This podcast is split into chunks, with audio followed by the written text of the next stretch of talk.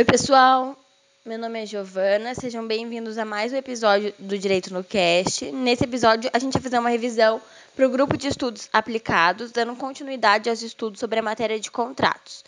Hoje, nesse episódio, a gente vai falar sobre interpretação, arras e as garantias legais contratuais.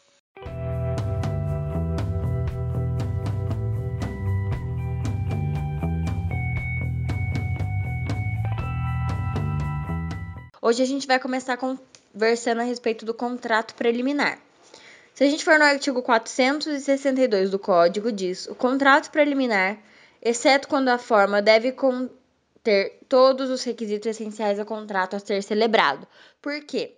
O contrato preliminar, ele tem vinculação, ele é um contrato, contrato que ele é criado para submeter as partes à celebração de um contrato e depois o contrato principal ele será criado. Então, ele serve para é, comprometer as partes a celebrar mais tarde o contrato principal, tá?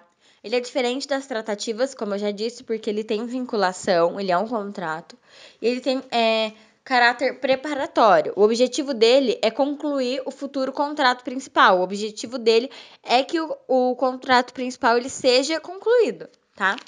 Trazendo as obrigações. Se a gente for no artigo 463, ele também fala a respeito dos contratos preliminares, tá? Deixa eu pegar aqui. Concluído o contrato preliminar, com observância do disposto no artigo antecedente, que é o 462 que a gente leu, e desde que dele não conste cláusula de arrependimento, não pode ter então cláusula de arrependimento, porque senão é, as pessoas podem se arrepender e daí não vão celebrar o contrato principal. Qualquer das partes terá o direito de exigir a celebração do definitivo, que é o contrato principal, assinando prazo a outra para que o efetive, tá? Então, ele tem forma livre esse tipo de contrato, tá? Como a gente leu no artigo 462. É, ele é de forma livre. Quando ele não é de forma livre, ele deve conter os requisitos essenciais ao contrato ser celebrado, tá? Como a gente leu no 463, tem cláusula de arrependimento, então ela é permitida, porém ela tem que ser expressa, tá? Aí, se a gente for no 464, esgotado o prazo, poderá o juiz, a pedido do interessado, suprir a vontade da parte inadimplente, conferindo caráter definitivo ao contrato preliminar, salvo se a isto se opuser à natureza da obrigação. Então, o juiz ele pode suprir a declaração de vontade. É... Ele pode então preencher essa declaração de vontade do inadimplemento a pedido da outra parte. Ou a parte pode considerar sem efeito o contrato e perder perdas e danos, que está disposto no artigo 465. Se o estipulante não der execução ao contrato preliminar, poderá outra parte considerá-lo desfeito e pedir perdas e danos, tá? É, agora a gente vai falar sobre o arras. A gente vai falar então o que é o arras. O arras, ele é um sinal, tá? Ele tem duas funções, a função penitencial e a função confirmatória. Ele é um sinal representado pela entrega de uma quantia em dinheiro ou objetos pelo contratante, tá? Então a gente vai falar sobre as duas funções. Primeira função confirmatória. Então, o sinal é a prova que o negócio ele se realizou, tá? Ele não permite arrependimento. Se é, se arrepender, ocorre a pena de infração do contrato. Então, o objeto do arras, ele é, é o mesmo objeto do contrato, tá? É o princípio do pagamento. Então, o objeto do arras tem que ser da mesma característica, o mesmo objeto do contrato. Considera-se isso o princípio do pagamento. Se não, devolve na execução do, do contrato. Então, se o objeto do arra for o mesmo objeto do contrato, não precisa, é, considera-se pago, tá? Se for um objeto diferente, de características diferentes do arras para o objeto do contrato, tem que devolver na execução do contrato, ok? É, então, a impossibilidade sem culpa é devolvida com culpa ou recusa do cumprimento por parte de quem deu arras é, outro contratante ele pode restituir ou executar o contrato, tá? Daí tem alguns casos. Se a função confirmatória ela for impossi in, é, tiver impossibilidade sem culpa, deve devolver o objeto, né, o sinal, deve devolver aquele sinal. Se for com culpa ou recusa do cumprimento por parte de quem deu arras, então, é por culpa ou aquele que deu arras não quer cumprir a função, o outro contratante ele pode reter ou executar o contrato, ok? Então, o outro contratante ele pode é, guardar aquele contrato, né, cuidar, conservar daquele contrato, ou ele pode é, fazer, né, as obrigações daquele contrato, executar o contrato. É, nesse caso de culpa ou recusa do cumprimento por parte de quem deu arras, quem recebeu, ele tem é, condenado a devolução mais o equivalente com correção, juros e honorários, ok, gente? É, então, se tem culpa ou recusa de cumprimento por parte de quem recebeu arras, ele tem que é, fazer a devolução, mais o equivalente a juros. Como inadimplemento, tá? A parte inocente pode requerer também o cumprimento mais a indenização. O valor e o valor suplementar se provar o prejuízo. Então, se ele provar o prejuízo, ele também pode requerer o valor suplementar ao valor do arras, tá? Aí agora a gente vai falar sobre a outra função, que seria a função penitencial, que é a faculdade de retratação, tá? Contratante, ele tem a liberdade de arrependimento, ele pode arrepender. Então, na função confirmatória, não permite arrependimento, tá? Se ele se arrepender, tem, sofre apenas de infração do contrato. Já na função penitencial, tem faculdade de retratação. O contratante tem liberdade para se arrepender. Da forma que ocorrer o arras, é igual a indenização pré-fixado, ok? Essa função penitencial, ela deve ser expressa no contrato. Não há direito à execução da obrigação ou valor suplementar de indenização, ok? O arrependimento está permitido no contrato e a indenização ela é pré-fixada aqui, tá? Então tem que estar estipulado no contrato. Tá, agora a gente vai falar então sobre a interpretação dos contratos, tá? Existem duas linhas, que é de hermenêutica jurídica e uma linha intermediária que é eclética, tá? Então, a interpretação ela serve para reconhecer e reconstruir o significado das fontes de valorização jurídica que constitui o seu objetivo, tá? É atividade desenvolvida, então, para é, exteriorizar uma manifestação das vontades, para entender aquela exteriorização de manifestação da vontade das partes e o que elas queriam com aquele contrato, tá? Então, ele utiliza-se da hermenêutica que busca a intenção comum dos, dos contratantes. Essa intenção comum dos contratantes, ela deve ser interpretada a partir do momento em que ela é exteriorizada, desde a negociação até a aceitação do contrato, tá bom? É, a interpretação dos contratos, é, ela segue o Código francês, que tinha algumas alguns é, características, como por exemplo, nesse código a intenção prevalecia sobre a gramática, deve ser visual a natureza do negócio. As cláusulas, elas sempre interpretam-se uma em relação à outra, e nos casos em que há dúvida entre uma, uma cláusula, a interpretação ela deve ser sempre favorável ao aderente e contra a pessoa que agiu de má fé, tá? As características é, do nosso Código Civil é a intenção da manifestação da vontade, então deve sempre interpretar na linha é, subjetiva da interpretação qual foi a intenção que aquele adquirente ou aqu aquela pessoa que está constituindo um contrato, ela tinha o momento em que ela fez, é, começou na negociação até a aceitação do contrato. Deve interpretar também sempre a boa-fé e os costumes, é, e deve interpretar também nos casos de cláusulas contraditórias. As cláusulas contraditórias é, deve sempre adotar a, aquela que é mais favorável ao aderente, tá?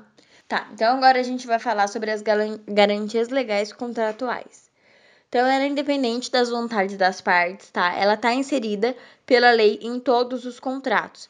E são duas formas dessas garantias. É... São duas formas dessas garantias, que seria o vício redibitório e a evicção, tá? Elas têm maior aplicação nos contratos de compra e venda, ok? Então, a gente vai falar sobre o que é o vício redibitório.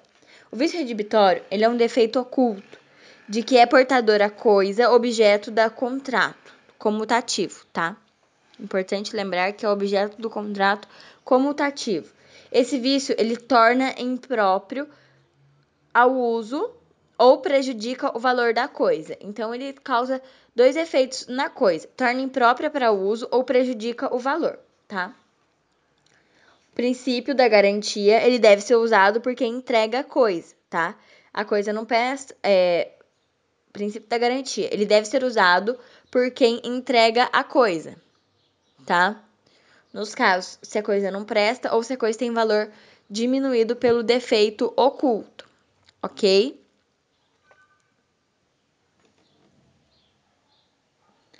Então a gente tem que usar o princípio da garantia. Características do defeito. O defeito ele deve ser oculto e desconhecido ao adquirente. Então, aquela pessoa que está recebendo o, o, a coisa, ela não pode ter conhecimento daquele defeito, tá? Então, ele tem que ser oculto.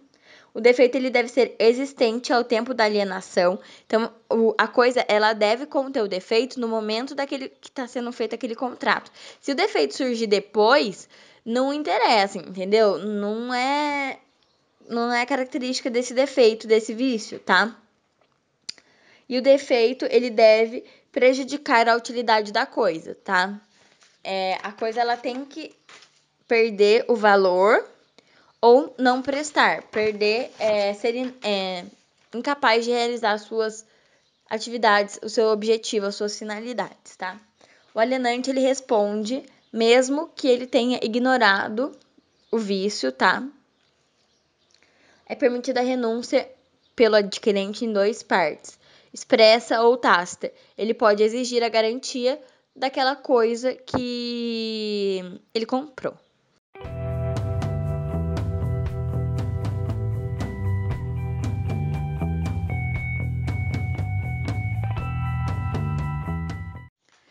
Oi, pessoal. Meu nome é Giovana, sou monitora de Direito Civil 3. A gente vai continuar nosso estudo sobre os contratos, tá? Então a gente parou falando sobre o vício redibitório. Eu vou só fazer um parênteses com vocês que eu quero explicar uma diferença entre o vício redibitório e o erro, que também é outro vício do negócio jurídico, tá? O vício redibitório, a coisa é desejada e desconhece o defeito. No erro, o negócio ele é viciado e não a coisa. Então, no vício redibitório, o defeito ele tá na coisa. E no erro, o, o defeito está no próprio negócio, tá? Agora a gente vai avançar a matéria falando um pouco sobre os efeitos. É, diante do vício, desenvolve o bem e o alienante restitui o preço acrescido das despesas do contrato, ok? Então a gente vai falar um pouquinho agora sobre os efeitos, né? Entre as partes, o que, acontece? Quando você tem o vício, é, o adquirente ele devolve o bem para o alienante e aquele alienante ele tem que devolver o preço que foi pago e pagar o resto das despesas do contrato, tá? Se o alienante conhecia o vício, além do preço das despesas do contrato, ele também terá que pagar ao adquirente perdas e danos, tá? Se persiste a utilidade e ocorreu depreciação econômica, então, se o adquirente ele está é, fazendo a utilidade do, do, da coisa e ocorreu depreciação econômica, o adquirente ele pode escolher entre duas é, escolhas. Ele pode querer a devolução do, da coisa ou abatimento do preço necessário, tá? Bom, aí tem os prazos. O prazo decadencial em casos de que a coisa é bem imóvel, o prazo decadencial para ter decadência é de um ano. No caso de é, coisa móvel, é de 30 dias, tá? Não ocorre na constância de cláusula de garantia legal o prazo decadencial, tá? Bom, aumento do prazo. O vício, quando o vício for de difícil constatação para descobrir, esse prazo ele pode ser aumentado, tá? No caso de vendas de animal, tem um prazo de lei especial, tá? Não tem um prazo, sim, certo? É um prazo especial. Exceção, nos vícios de difícil constatação a gente falou sobre isso, então o prazo pode contar no dia de seu descobrimento até 180 dias para bens móveis e um ano para bens imóveis. Tá?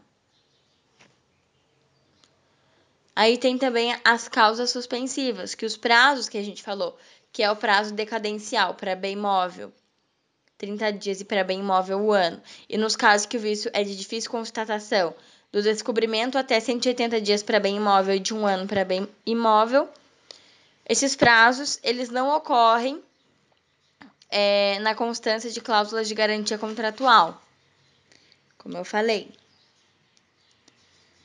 Mas o defeito ele deve ser avisado até 30 dias após o descobrimento, ok? Agora a gente vai falar sobre a evicção. A evicção é perda da utilidade da coisa por sentença judicial ou ato administrativo que atribui a coisa a outra pessoa por direito anterior ao contrato. Então, é perda para terceiro, privando do domínio ou posse da coisa, tá? Posses úteis. É um vício de direito. É... O direito do terceiro é anterior à tradição, ou seja, o direito de um terceiro é anterior, é maior, vem antes do que esse contrato que foi celebrado, tá? Então, responsabilidade responde o alienante que deveria resguardar o adquirente contra riscos de perdas, independente de culpa, tá? Não depende de culpa. No caso do adquirente, se ele sabia desse vício quando ele estava é, adquirindo a coisa, ou se ele assumiu o risco é, do vício, ele não tem direito à evicção, tá? Pode ser renunciado ou reduzido também pelas vontades das partes. Sempre terá o evicto direito de restituir-se do valor pago. Então, sempre terá o adquirente que sofreu esse vício o direito de ter o valor pago restituído. Tá? Direito de receber o valor que ele pagou pela coisa. Então, o alienante ele tem que restituir ao, é, ao evicto é, o preço pago, além das despesas do contrato, dos honorários e das custas judiciais, enfim tá? E também são devidos às perdas e danos. Geralmente, assim, o terceiro interessado que entra com a ação contra o adquirente. O adquirente ele convoca o alienante, tá? A ingressar a lide e responder por evicção, que ocorre no caso de denunciação da lide. Então, o que, que acontece? O terceiro ele move uma ação contra o adquirente, aquele que comprou a coisa. E aquele que comprou a coisa, ele coloca na ação aquele que vendeu a coisa, que sabia desse vício, tá? Exceto nos casos em que o adquirente ele sabia ou assumiu o risco do vício, ok? Bom, aí existe é, um caso de evicção parcial na evicção parcial, quando o prejuízo ele é parcial, o adquirente ele pode escolher entre restituição total ou restituição da parte prejudicada. Prejuízo mínimo ou irrelevante, ele não configura evicção. É que, é, ah, e tem também os casos de prejuízo considerável, que é aquele que faz pensar que o negócio ele não se realizaria se o adquirente ele soubesse daquele vício, tá? Que existia no negócio.